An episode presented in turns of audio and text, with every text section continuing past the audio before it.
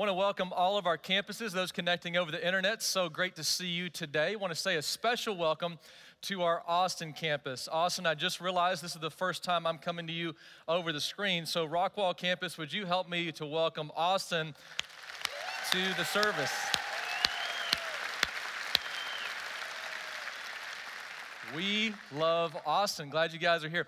It's wonderful to be one church in more than one location to celebrate what God is doing across our church family. The Forney campus celebrating a baptism service this afternoon. Uh, two weeks ago, uh, let me share with you what happened on the Corpus campus. Are you ready for this? Last week, they baptized 44 people, went public with their faith in Jesus Christ. It's amazing. It's a lot of life change. Love it. Uh, I love this pic because the, one of the, the men that's assisting with this baptism, he's actually a U.S. Marshal and found out that he had to transfer up to Dallas. Well, guess where he's moving? He's moving to Forney and he's connecting with the Forney campus. So I love being a part of one church and more than one location that even when you move, you're still as part of the same family. I love it. Uh, as a family, we're looking at the life of Samson this month, and I'm going to ask you to turn your Bibles to Judges chapter 15. If you don't have a Bible in your worship guide, there's a place that has this passage. You can follow along with us. You can also take some notes in your worship guide if you'd like. But Judges chapter 15 tells us about the life of Samson. Now, while you're finding that, let me just remind you the book of Judges is actually about 12 different leaders called judges throughout a 400 year span of the history of the nation of Israel. And these leaders were supposed to help free God's people from their oppressors. At this time, the oppressors were the Philistines. Now, some of those leaders in the book of Judges were very strong and righteous, godly leaders. And then others, well, were like Samson. And we're looking at Samson and, and seeing that Samson was supposed to be a great leader. He was destined to do great things, but he never reached his potential. He never fulfilled his God given purpose because he wasted his life. And Samson struggled with things that we struggle with, but he never let God help him with those flaws. He always gave in to him. Now, it wasn't because he wasn't set up for success. Samson had all the right ingredients for success. He had a great heritage. His family, his parents were strong believers and were godly parents to him. He had great God given talents and gifts, some that we'll see today. His great strength was a gift from God. But instead of using those for God's glory and fulfilling his purpose, he had some serious character flaws he never dealt with. And because of those flaws, Samson, instead of being a great leader, lived a busted life. And we're looking at Samson and we're seeing that those flaws that he had really are the same flaws that we struggle with. And today we're going to look at this flaw called pride. Now, it's going to be very obvious that Samson struggles with pride, and let's pick up the story in Judges 15. Go down to verse 15, and let's see what happens. It says, Then Samson found the jawbone of a recently killed donkey. He picked it up, and he killed a thousand Philistines with it. How about that? I don't really see that every day, do you? Verse 16. Then Samson said, With the jawbone of a donkey, I've piled them up in heaps, and with the jawbone of a donkey, I've killed a thousand men. And let's just stop here because if you've never heard this story before, this sounds a little bit like the movie 300 met Mad Max somewhere, doesn't it? And even if you have heard this story before, you're probably sitting back and thinking, I don't know if I can relate to Samson. I mean, I don't, I don't have a donkey, dead or alive. Never met a Philistine before. You know, I've never held a jawbone, never killed anybody, never piled up dead corpses, corpses like they were Wallers or something. How, how am I going to relate to Samson? Well, you can all relate to Samson. We can all relate to Samson because we all struggle with pride. Now, pride is really tricky, isn't it? It's a subtle thing. I mean, as a matter of fact, it's easy to see in somebody else, and you're going to recognize it in Samson if you haven't already. But pride is really hard to see in ourselves. So, just in case you think that you don't need this message, let me ask you one question.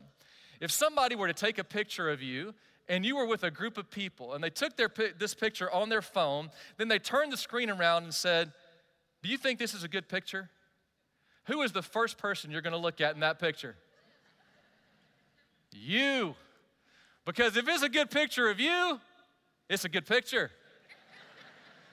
We all need this message. I mean, it doesn't matter if your friend has a piece of spinach hanging out of their mouth.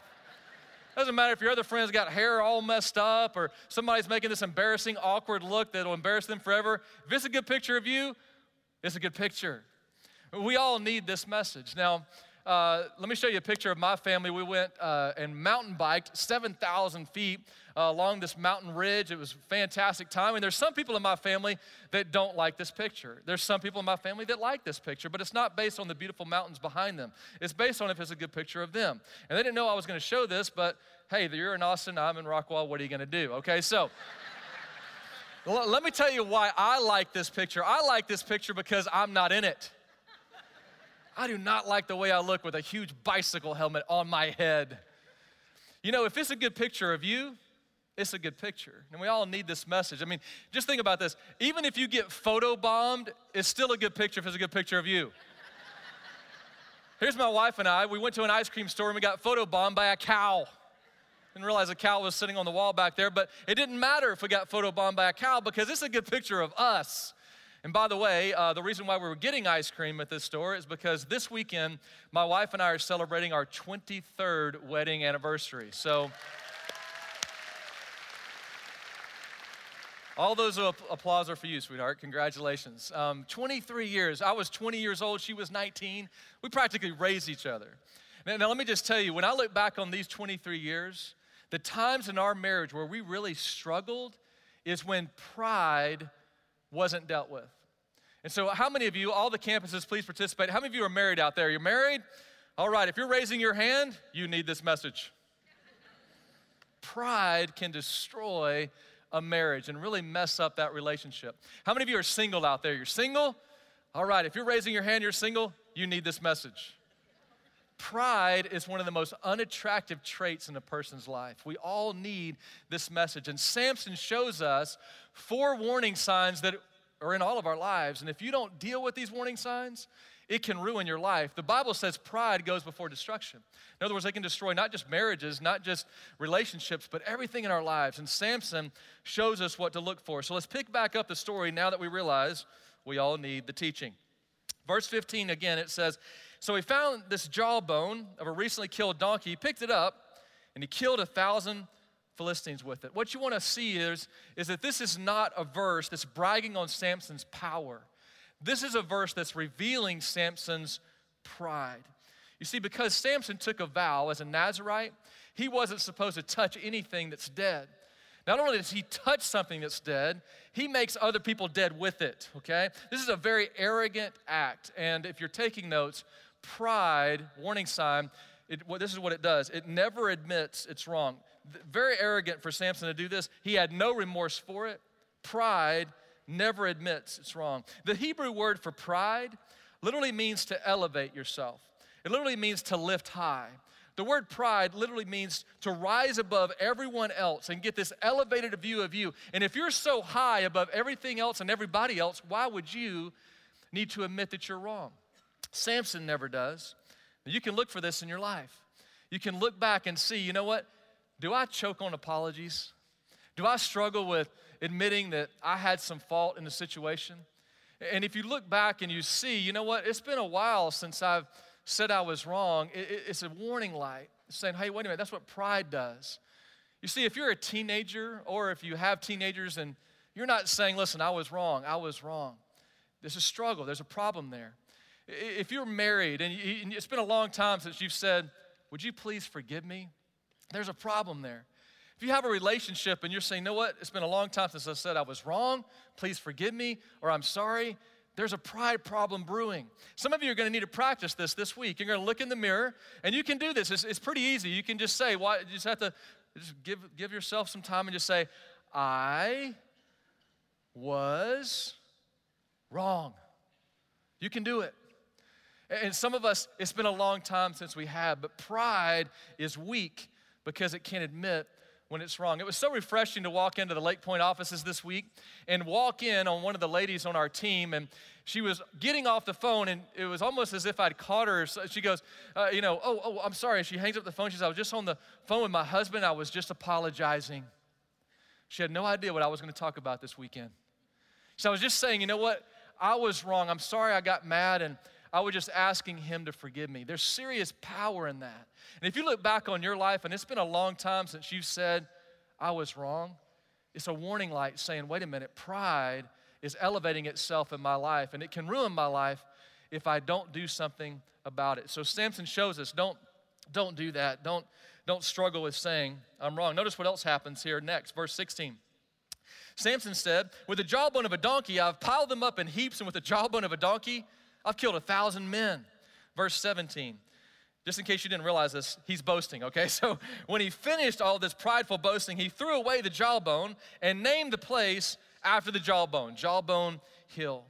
Did you notice how many times he says I in these two verses? Look at what I've done. Look at how many people I've killed. Look at what I've accomplished. Look, I piled them all up. You see, the second warning sign of pride is pride craves recognition. I need you to look at me. I need you to notice what I'm doing. I need you to see all the things I'm accomplishing. You see, a wise person is going to look at Samson's life and say, you know what? I don't want to be like that. So just listen to yourself this week. How often are you going to talk about yourself? What you have, what you're doing, what your successes are, how much you've accomplished, what you're, you know, doing that particular time. Look at me, look at me. Pride puts the spotlight on itself. This is not bragging on what God is doing. Samson's bragging on what he is accomplishing. That's what pride does. As a matter of fact, if you just think about the word pride, let me put it on the screen for you. Pride shows you the problem immediately. What is the middle letter in the word pride? It is the letter I. Pride has an I problem. I need you to look at me. I need you to notice me. Hey, look at what I'm doing. But it's subtle. You can recognize it in everybody else, but you don't see it in yourself unless you stop and ask yourself, Am I going to protect myself against pride? This past week, my family and I, we watched a lot of family home movies from the archives of the Davidson family, and it was a great time to reminisce. And it's so crazy how quick your kids grow up. And now I have four teenagers, but we went back way back to when they were four preschoolers and, and that young elementary age. And I was blown away. If you're in this life stage, I, I've already forgotten how many times a child will say this phrase Dad, watch this. Dad, watch this. I mean, in one movie, about 30 minutes, I mean, there was so many dad watch this as I just lost count. Dad, watch this. Dad, watch me kick the ball. Dad, watch me run across the yard. Dad, watch me ride my bike. Dad, watch, watch me jump on the trampoline. Dad, you know, watch me swirl around in circles. Hey, Dad, watch me. I'm going to sing this song. Hey, Dad, watch me. I'm petting the dog. Hey, Dad, watch me. I'm pulling the dog's tail. Dad, Dad, watch this. Watch this. Let me tell you, if you're in that life stage, enjoy every minute of it. I, I miss that season. But sometimes, if we're not careful, there's adults that never grow up. And we're still in the mindset of, hey, watch this. Hey, look at me. Hey, look at what I'm doing. Look at what I have. Watch this. Watch me do this. Look at what I just did. Look at what I've accomplished. And we never grow up and mature out of that phase of watch this. Now, if we're honest, social media is not helping us with this, is it? Does anybody want to guess what one of the number one words used in the entire English language the last two years, one of the most, one of the number one top five words used in the last two years? Anybody want to guess what it is? You guess it. Selfie. Look at myself. Look at me. Look at what I'm doing. And really, what you see in verse 16 and 17 is a Facebook post by Samson. It really is. It's a Snapchat video. Hey, and if he had an iPhone, this is what would happen. Hey, look at this. Just piled them up. Pretty cool, huh? Like me, like me, like me. He needs your attention. He needs your focus. He needs you to like uh, what it what pride does. It says, "Hey, watch this. Hey, look at me. Hey, I need your recognition. I need the spotlight on me. And if the spotlight moves from me, I need the spotlight to move back. And if you are trying to get attention, I need attention more. This is the way C.S. Lewis said about pride trying to one up the other person. Uh, and I quote, he says, Pride gets no pleasure out of having something. Pride only has pleasure in having more than the next person. Proud people are not really proud of being successful or intelligent or good looking. They're proud of having more success, more intelligence, and better looks than the people around them. It's the comparison that makes us proud. It's the pleasure of being above the rest. Samson needs your attention. He is saying, Look at me, look at what I've done. Pride never admits it's wrong. Pride craves recognition. Now let's see what else happens because we know that now that pride is always talking about itself. Look at the next phrase, verse 18. Notice this phrase Samson was now very thirsty. Now, uh, let's just stop here. Notice this phrase, we're gonna come back to it, but wouldn't this make a great Gatorade commercial? You know, it's like, hey, you scored too many touchdowns. Hey, you hit too many home runs. Hey, if you killed too many Philistines, quench your thirst. Gatorade. Okay, just, just a thought. But anyway, we'll come back to this. Seriously, that phrase of being thirsty. But Samson got very thirsty after working so hard. So notice he, he's going to cry out to the Lord. He's going to pray. He's going to say, You have accomplished this great victory by the strength of your servant. Now let's just stop here. Uh, can you get any more arrogant than this? Can you imagine coming into God's presence and bragging about what you're doing? Pride is supposed to be uh, kept at bay by prayer. Prayer is one of the great protections against pride. As you come into the presence of God who created heaven and earth, who created you, who gave you every breath, who gave you every talent, every skill, and every victory, surely when you pray, you're not going to be prideful, but not Samson. Samson walks into the presence of the creator of the universe and says, Hey, aren't you glad I'm on your team? How awesome can you get? Did you see how strong I was back there? He's coming with such an arrogant attitude and he's so insecure. Look, he says, Must I now die of thirst and fall in the hands of these pagans? Pride is always complaining. Now, I love the grace of God because Samson doesn't deserve what happens next, but it happens anyway. Verse 19. Even though he was prideful, God causes this water to gush out of a hollow in the ground at Lehi, and Samson was revived as he drank. And then Samson named the place, watch this. What did he name the place? The spring of the one who provided? No, the spring of the one who cried out. Can you get any more prideful than this? Did you just see what my prayers did? Open up the ground over there, made water gush out. How awesome am I? I'm a great prayer warrior. Are you kidding me? Samson, God just provided water for you. But he's so arrogant, he names the place after himself instead of the God who gave him victory and provided. This is how blinding pr- pride can be because not only did he name it after himself, look, it says it's still named that in Lehi to this day. Prideful acts are always remembered and resonate through time. Samson never gave God credit. He never admitted that God gave him strength. He never admitted that God gave him victory. He never came with remorse and even to say, God, I didn't know what to do. I, I, was trying to defend myself. I know I shouldn't have touched that thing that was dead, but, but would you please? Didn't come with confession, didn't come with gratitude, didn't come with thanksgiving. He came with pride. And here's this warning sign of pride pride never listens. Pride never listens to advice. If you look back over those two verses, Samson is doing all the talking. He never backs up and listens to God. He never backs up and says, God, you've guided me into this great victory. Where's the next one? God, you've used me. God, where else do you need to use me? Father, I'm here. I'm surrender. I'm your servant. Never does that because pride doesn't need advice. Pride doesn't need anyone to tell it what to do. And it's subtle, but it's a warning sign. If you look back at the chapter 14, Samson, as a teenager, never listened to his parents, never asked their advice, and even when they gave advice, didn't listen to it. And that's a problem.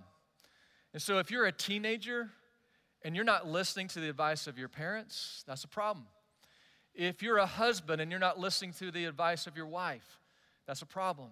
If you're an employer, and you're not listening to your employees, that's a problem.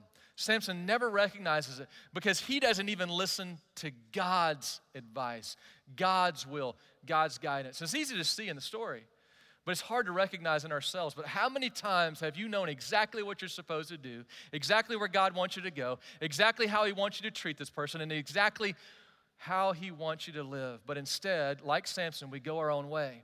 We don't follow His guidance. We do what we want to do, and we ignore the warning light hey, you're not listening to advice, you're not following God.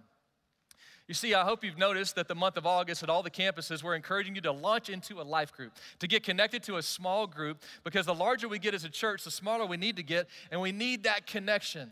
Samson didn't have that connection, and that's a whole nother message and teaching, but he was alone.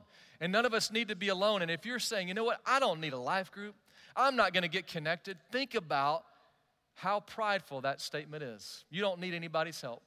I wanna encourage you please get connected. Find a group of people. Everybody in a life group knows how what a blessing this is. Find a group of people that are praying for you. Find a group of people that you can pray for. Find a group of people that are caring for you. Find a group of people you can care for. Find a group of people that are going to encourage you. Find a group of people that you can encourage. And over time, what happens in that life group is you start trusting those people and saying, Listen, I need some advice.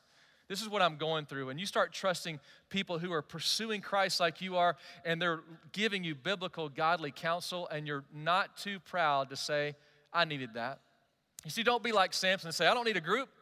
I don't need advice. I can do this on my own. It's a very dangerous place to be. But pride really does quarantine you off, and it's not a sign of strength, it's a sign of weakness when you don't reach out for others' help. But let me show you what I believe is the most sad verse in the entire book of Judges. It's the last verse in our text today, and it's verse 20. And verse 20 is so sad. Look at what it says. It says, Samson judged. In other words, he ruled. He was the leader of Israel for 20 years during the same period when the Philistines dominated the land. Did you catch that? Samson, it says, Samson's the leader, but the people are dominated by their enemies. Samson is supposed to be helping the people, freeing the people, but he can't. It's a very sad statement because he's so full of pride, he can't help anybody else. He's supposed to rescue them because they're dominated by their enemies, but he can't help them because he's dominated by pride. And this is the most dangerous trait of pride. Pride does not think of others. Pride doesn't think about how it can help anyone else. It's so, starving for the spotlight that it can't think of other people who are starving. Pride is always looking out for itself and never asks the question, I wonder what they need. And this is where Samson is. He is so saturated by pride, he doesn't help anybody else. And prideful people so much need the attention of everyone, they don't give their attention to the needs of others.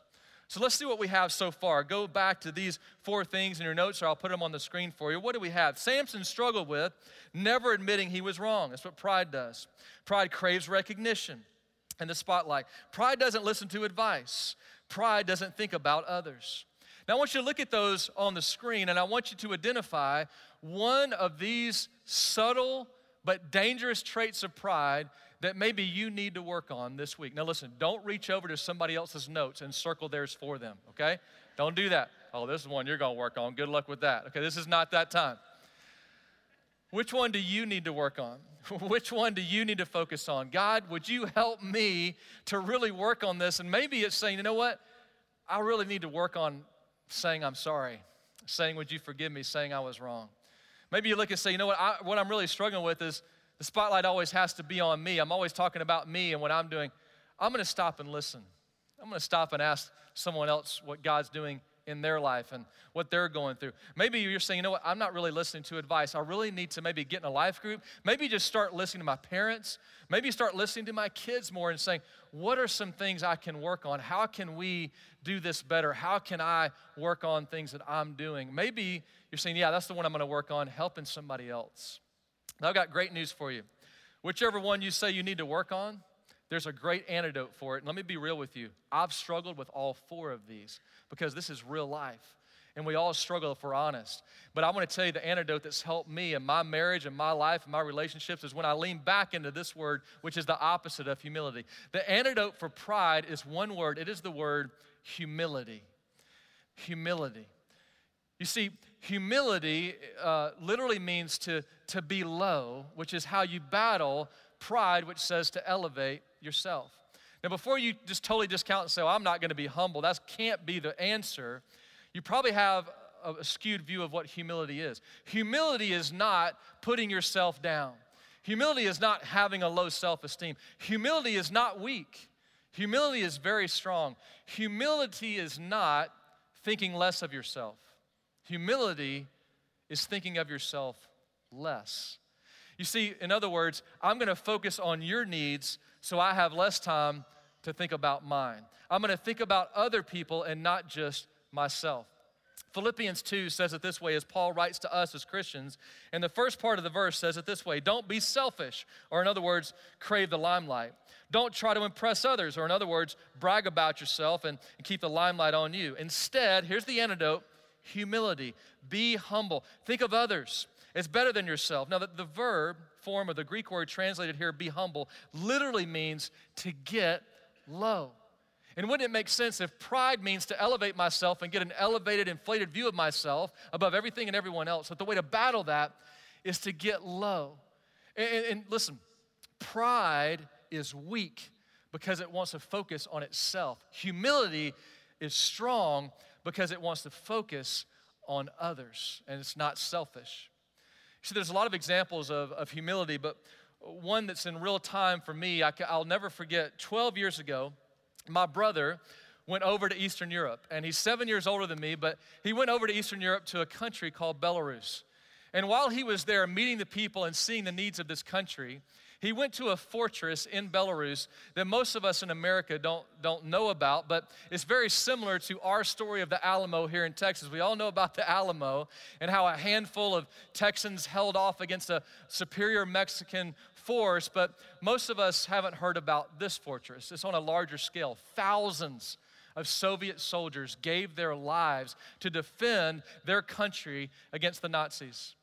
And Belarus is a very proud country because they sacrificed so much. If you can imagine, during World War II, the country of Belarus lost one out of every four people in that nation. So they went through so much, and this fortress kind of culminates that because these regular Soviet soldiers held off the superior German force, this Nazi force, so much so historians agree that their sacrifice held the Nazis off so they couldn't make it to Moscow before winter and changed the entire course of the war. My brother's getting a tour of this fortress. And in that tour, he comes across this massive statue in the middle of the fortress that's uh, it's just a symbol of the sacrifice of these soldiers. And it's a symbol of how they were so desperate for water that they would crawl out at night and try to get a helmet full of water, even though they knew that Nazi snipers were going to try to pick them off. But their, their need for water just, just went greater than their risk of their own lives. And they would crawl out at night to get that water. And there was one word on that statue. And my brother asked the guide, What is that one word on that statue? And the guide said, Well, it's translated into English thirst. My brother recounts that at that moment, all of a sudden, all the things he had learned about this country, the fact that less than 1% of them are born again believers, the fact that this country leads the world, the world in alcoholism and suicide, the fact that it's such a desperate country that they're thirsty for the hope and the love of Jesus Christ. That not only were those soldiers thirsty for water back in World War II, but this whole country is thirsty for hope. And I'll, I'll, never forget it as long as I live. 12 years ago, the phone call, my brother called me from Europe before he even got back to the States and said, Hey, man, I wanted you to be the first to know. We're coming back to America. We're selling everything and we're going to come to this country and we're going to tell them about the hope in Christ. And I'll never forget putting them on an airplane as my brother and his wife and their two kids sold everything except for a foot locker apiece. They said, We're going to risk it all to go to this country. And uh, ladies and gentlemen, I don't get to see my brother except once every three years, but he happens to be in this service. And I'd like to recognize one of the most humble people I know Philip and Dawn Davidson, Anna Grace, you guys stand up right there.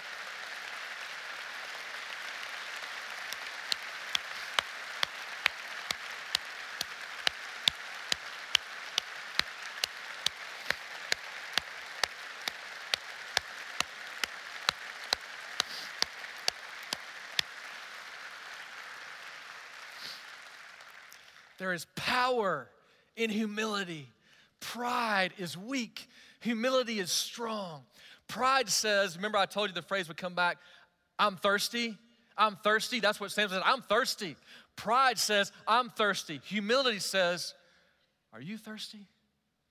Pride says, It's all about me. Humility says, Can I help you? You see, it doesn't just change countries on the other side of the world, it changes communities. And I'm so thankful to be a part of a church full of humble people. I, could brag on so many of you. I love the Town East campus story from yesterday. At the Town East campus, you guys reached out to your community and, and humbled yourself and said, How can we serve? And I love what happened because so many people came uh, as Town East campus partnered with Sharing Life Ministry, and 45 of you showed up on a Saturday and gave your day, and listen to what happened. 52 people who couldn't see well were given glasses. 45 people who needed dental care but couldn't afford it were, were, they were taken care of dental issues. 45 people were helped. And are you ready for this? In one day the town east campus and the generosity of, of, of their people actually gave over 1000 children school supplies to go back to school with. And so can we just celebrate town east campus? Love it beautiful beautiful See, there's something about it, isn't it? There's stories of humility drive you to say, yeah, that's it.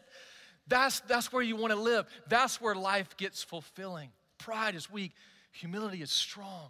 And it doesn't just change countries, it doesn't just change communities like at the Town East campus yesterday. It can change your family. Think about what would happen if you walked into your marriage this week with the attitude, How can I help you? Think about what would happen if you walked into your family and your home this week and the question, the attitude in that home was, How can I serve you?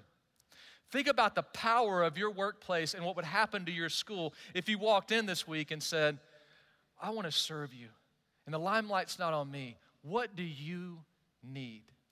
You see, our most powerful example of this is our Lord and Savior, Jesus Christ, because Philippians 2, we've already read, says, Don't be selfish. It already says, don't try to impress others. It already says, don't be prideful, instead, be humble. Think of others better than yourselves. Don't look out for your own interest. Hey, take an interest in others too. But how are we going to do this? Where do we start? How do we start battling humility right now? He tells us, you must have the same attitude of who? Not Samson, Jesus. You have to come to a place where you pray the most humble prayer you can ever pray, but the most powerful one Jesus, would you help me? And all of a sudden, when you ask Him for His attitude to be in you, for His reaction to be in you, for the way that He thinks and His mind to be in you, all of a sudden it changes everything. So, where do you start? It's very simple. Let me give you the law of relationships. I become like who I hang out with. I don't know if you've noticed this, but I noticed this. When I hang out with grumpy people, I become grumpy. When I hang out with negative people, I become negative. When I hang out with happy people, I become more happy. When I hang out with positive people, I become positive. But how am I going to be more humble? I'm going to have to spend time with Jesus because Jesus is the most humble example we have, the exact opposite of Samson. You can't come any further than the height of heaven to earth. You can't come further than divine putting flesh on and walking among us. And he came here for us. If this is the first time you've ever heard this or the first time in a long time, let it sink in today that Jesus came to this earth and he lived for us. He died for us. He was resurrected for us. And if you want to be humble, you need him. And if you have him in your life already, spend time with him this week.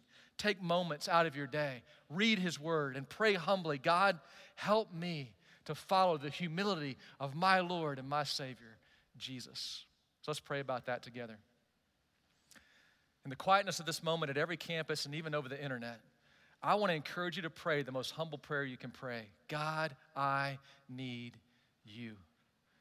And for the first time, or for the first time in a long time, would you just say to Him, God, I'm sorry. God, forgive me. I've been going my own way. God, I need you. And if you've known him for a long time, or, or just, just right now, reconnecting your fellowship with God through Christ, may we all pray, God, help us be humble. And God, help us not to be weak and prideful, but strong in humility. And Heavenly Father, as we pray these silent prayers together across our church family, all throughout the campuses and over the internet today. I pray that the humility we've asked for through Christ would be evident in how we treat each other in our homes this week. And it would change our families and our marriages and our schools and our communities. And that we would change the world one community at a time as we follow the example and the humility of Jesus. Thank you for new beginnings and thank you for grace. Thank you for forgiveness that comes through Christ and that we can all leave this place not guilty, but forgiven. A new beginning. And from this moment forward, may, we, may you find us, your people, humble before you and strong and powerful in serving others. For we ask it in the name of the one who humbled himself on a cross and now is exalted above every name and deserves all praise and glory, Jesus Christ. And all God's people said, Amen. Let's give God a hand for his grace and his goodness in our lives.